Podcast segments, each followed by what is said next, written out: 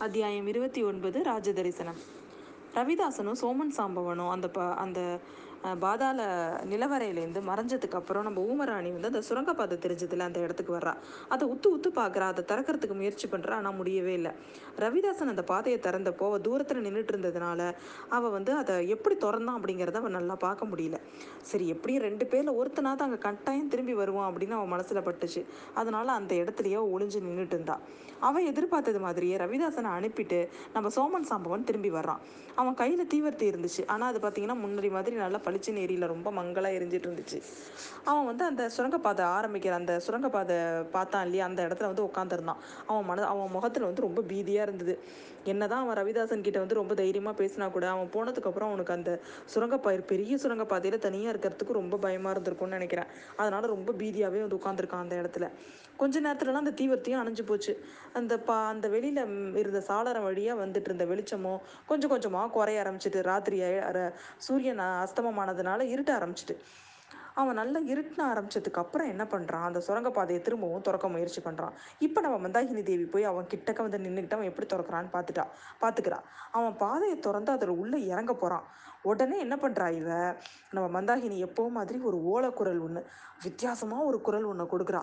அந்த சத்தத்தை வந்து அவனோட வாழ்நாளில் சோமன் சம்பவன் இந்த மாதிரி ஒரு குரலை கேட்டதே கிடையாது. அவன் ஒரு ஒரு அமானுஷ்யமான ஒரு சத்தம். அந்த மாதிரி சத்தத்தை அவன் கேட்டதே இல்லை. ஒருவேளை பேய் அந்த மாதிரிலாம் பிசாசுலாம் இருக்கு இருக்குமா என்னன்னு தெரியல. ஒருவேளை அப்படி ஒன்று இருந்துச்சுன்னா அதோட குரல் இப்படி தான் இருக்கும்னு அவன் நினச்சிக்கிறான். மொதல் தடவை கேட்க கேட்கக்குள்ளேயே அவனுக்கு ஒரு மாதிரி பீதி ஆயிட்டு ரெண்டாவது தடவை திரும்பவும் அதே மாதிரி ஓலக்குரல் கொடுக்குறா அந்த ஊமராணி. இந்த தடவை அவனுக்கு அப்படியே கை காலாம் நடுங்க ஆரம்பிச்சு அவனுக்கு வந்து குருட்டான் போக்கில் அவன் பாட்டு அந்த அந்த நிலவரையில் ஓட ஆரம்பிச்சிட்டான்.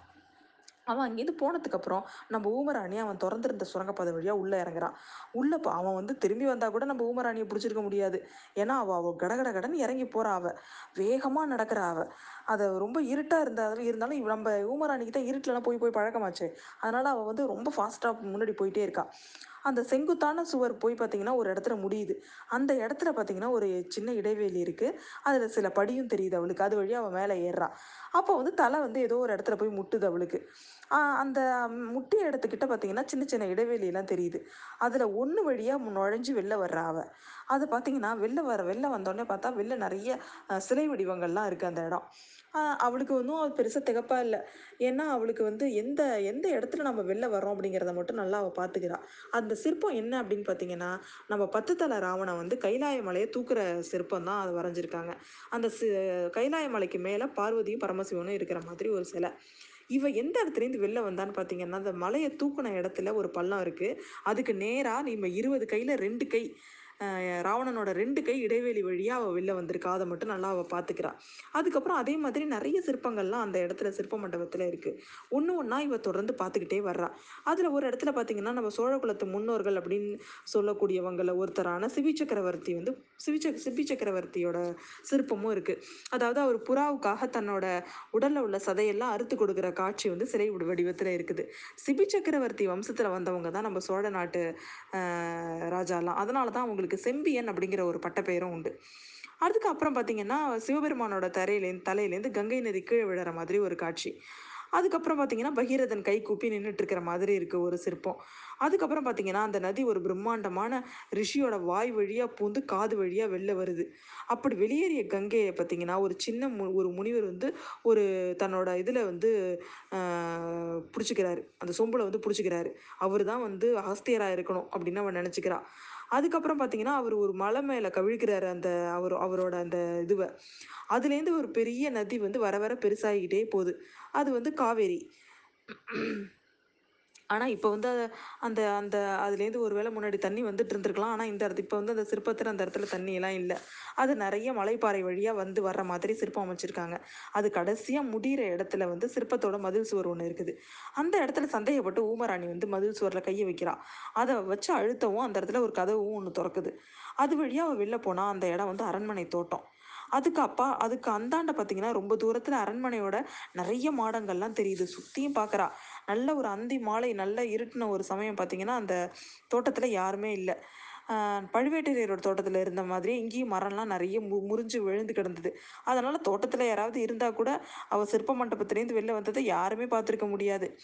அரண்மனையில் இப்போ தீபங்கள் ஒன்று ஒன்றா சுடர் விட்டு எரிய தொடங்குது. இரவு நேரம் ஆகிட்டதுனால ஆனால் பார்த்தீங்கன்னா ஒரு இடத்துல மட்டும் ரொம்ப வந்து வெளிச்சம் இல்லாமல் கம்மியான வெளிச்சம் இருக்குது. அந்த அந்த இடத்துக்கு அவ நோக்கி அவள் போகிறா அவ.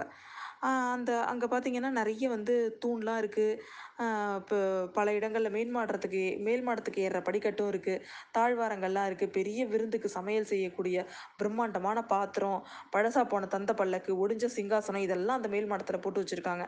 அதெல்லாம் தாண்டி அவள் வந்து திரும் ஒரு மேல் படிக்கட்டு ஒன்று தெரியுது. அது வழியாகவும் அவள் மேலே ஏறி ஏறி போகிறா அங்கே ஒரு இடத்துல போயிட்டு ஒரு மேல் மே மேல் மாடியில் ஒரு ஒரு இடத்துல வந்து நின்றுக்கிட்டு நிற்கிறா அவள் அந்த இடத்துல பார்த்தீங்கன்னா ஒரு சின்ன ஒரு இது தெரியுது.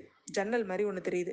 அந்த ஜன்னலுக்குள்ளேருந்து ஒரு உள்ளாரேந்து ஒரு தீப வெளிச்சம் வர்றதா அவள் பார்க்குறா ஆனால் அவள் அங்கே பார்த்த காட்சி வந்து திரும்ப திரும்ப பார்க்குறா அவள் அந்த காட்சியை. அது என்னன்னு பார்த்தீங்கன்னா ஒரு பெரிய விசாலமான ஒரு மண்டபம். அதுக்கு நடுவில் சித்திர வேலைப்பாடு அமைந்த ஒரு கட்டில் ஒன்று இருக்குது அதில் சாஞ்ச சாஞ்ச மாதிரி ஒருத்தர் படுத்திருக்காரு. அவரை சுற்றி நாலு பொண்ணுங்களும் ரெண்டு ஆண்களும் நிற்கிறாங்க படுத்திருந்தவர்கிட்ட அவங்கெல்லாம் பயபக்தியாக பேசிகிட்டு இருக்கிறாங்க. அந்த நாலு பெண்களில் ஒரு பெண்ணை அவளுக்கு தெரியும். அது வேற யாரும் இல்லை. நம்ம மந்தாகினி தேவியோட சகோதரனோட மகள் பூங்குழலி. மற்றவங்கள அவள் சில தடவை பார்த்துருக்கா. ஆனால் அவங்க யாருங்கிறதெல்லாம் அவளுக்கு அவ்வளோவா ஞாபகம் இல்லை. அதுக்கப்புறம் ரொம்ப முத் சுற்றி இருக்கிறவங்கள எல்லாரையும் பார்த்துட்டு ரொம்ப தயங்கி தயங்கி மந்தாகினி வந்து கடல் கட்டில் படுத்திருக்கிறவரை பார்க்குறா அப்படியே அவரோட அவளோட நெஞ்சே அப்படியே ஒரு ஒரு கணம் அப்படியே நின்றுட்ட மாதிரி இருந்தது. ஆமாம் ஏன்னா அவரை வந்து அவள் பார்த்து ஒரு யுகம் அப்படிங்கிற மாதிரி சொல்லக்கூடிய நீண்ட நாளுக்கு நீண்ட நாளாயிடுச்சு அவள் வந்து சின்னஞ்சிறு பெண்ணாக ஓடி காட்டுலலாம் விளையாண்டுட்டு இருக்கும்போ ஆஹ் அவரு அவளோட உள்ளத்தையும் உயிரையும் கொள்ளை கொண்ட மனிதர் தான் அங்கே படுத்திருந்தாரு. அவள் வந்து அவரை பார்த்தோன்னே அவளுக்கு ரொம்ப இதுவாக இருக்குது ஆஹா இவர் எப்படி மாறி போயிட்டாரு அப்படின்னு சொல்லிட்டு. பூர்வ ஜென்மம் அப்படின்னு அவர் நினைக்கக்கூடிய அந்த காலத்தில் அவரை கூட நல்லா பழகியிருந்தா கூட அந்த காலத்துக்கு அப்புறமும் மந்தாகினி வந்து அவரை நிறைய தடவை வந்து அவருக்கு தெரியாமல் பார்த்துருக்கா. காவேரி நதியில் உல்லாச படகுகள் அவர் போனப்போ கரையில் வந்து புதர்கள் மறைவிலிருந்து பார்த்துருக்கா. நகரங்களில் தெருக்கள்ல எல்லாம் வெண்புறவி பூட்டிய தங்க ரதத்தில் அவர் வீதி வலம் போவார். அப்போல்லாம் கூட்டத்தோட கூட்டமாக நின்று அதை அவரை பார்த்துருக்கா. ஆனால் கடைசியாக அவரை பார்த்து ரொம்ப நாள் ஆயிடுச்சு. அந்த காலத்துக்குள்ளே இவ்வளோ மாறி போயிட்டாரே அவருன்னு அவள் பார்த்துட்டு இருக்கிறா. முகத்தில் தாடி மீசெல்லாம் வளர்ந்துருக்கு. கண்ணெல்லாம் ஒட்டி வளர்ந்து போயிருந்தது. நெத்தியில் நிறைய சுருக்கம். ஆஹா அந்த கண்ணில் ஒரு காலத்தில் எவ்வளோ ஒரு காந்த ஒளி இருக்கும். அது இப்போ எங்கே போச்சு? இப்படி கூட மனுஷங்க மாறுவாங்களா என்ன? இலங்கை தீவில் நம்ம விஷஜுரத்தில் இருந்தவங்களெல்லாம் இந்த மாதிரி மாறி போவாங்க அப்படின்னு அவ அவளுக்கு ஞாபகம் வருது. ஆஹா ஒருவேளை இவர் வந்து இவரோட அந்திம காலம் நெருங்கிடுச்சோ அப்படின்னு நினச்சிக்கிறா. அப்போ மந்தாகினிக்கு அன்னைக்கு சாயங்காலம் அவள் பார்த்த காட்சி ஞாபகம் வருது. அவள் அன்னைக்கு இப்போ இப்போ நிற்கிற இந்த இடத்துல தான் ரவிதாசனும் அந்த கொலை அவனோட தோழனும் நின்றுட்டு இருந்தாங்க. அங்கேருந்து வேலேரியை குறிப்பாத்தாங்க ஒருவேளை கட்டில் படுத்திருக்கிறவர் மேலே தான் அவங்க அஹ், குறிப்பாத்திருப்பாங்களோ அப்படின்னு அவன் நினச்ச அடுத்த நிமிஷமே அவளுக்கு உடம்பெல்லாம் விட விட விட நடக்குது. அப்படியே கண்ணெல்லாம் சுற்றிக்கிட்டு வருது. மயக்கம் வர்ற மாதிரி ஆயிடுச்சு அவளுக்கு. தூணை கெட்டியமாக பிடிச்சிக்கிட்டு காலை நல்லா ஊனி நின்றுக்கிறா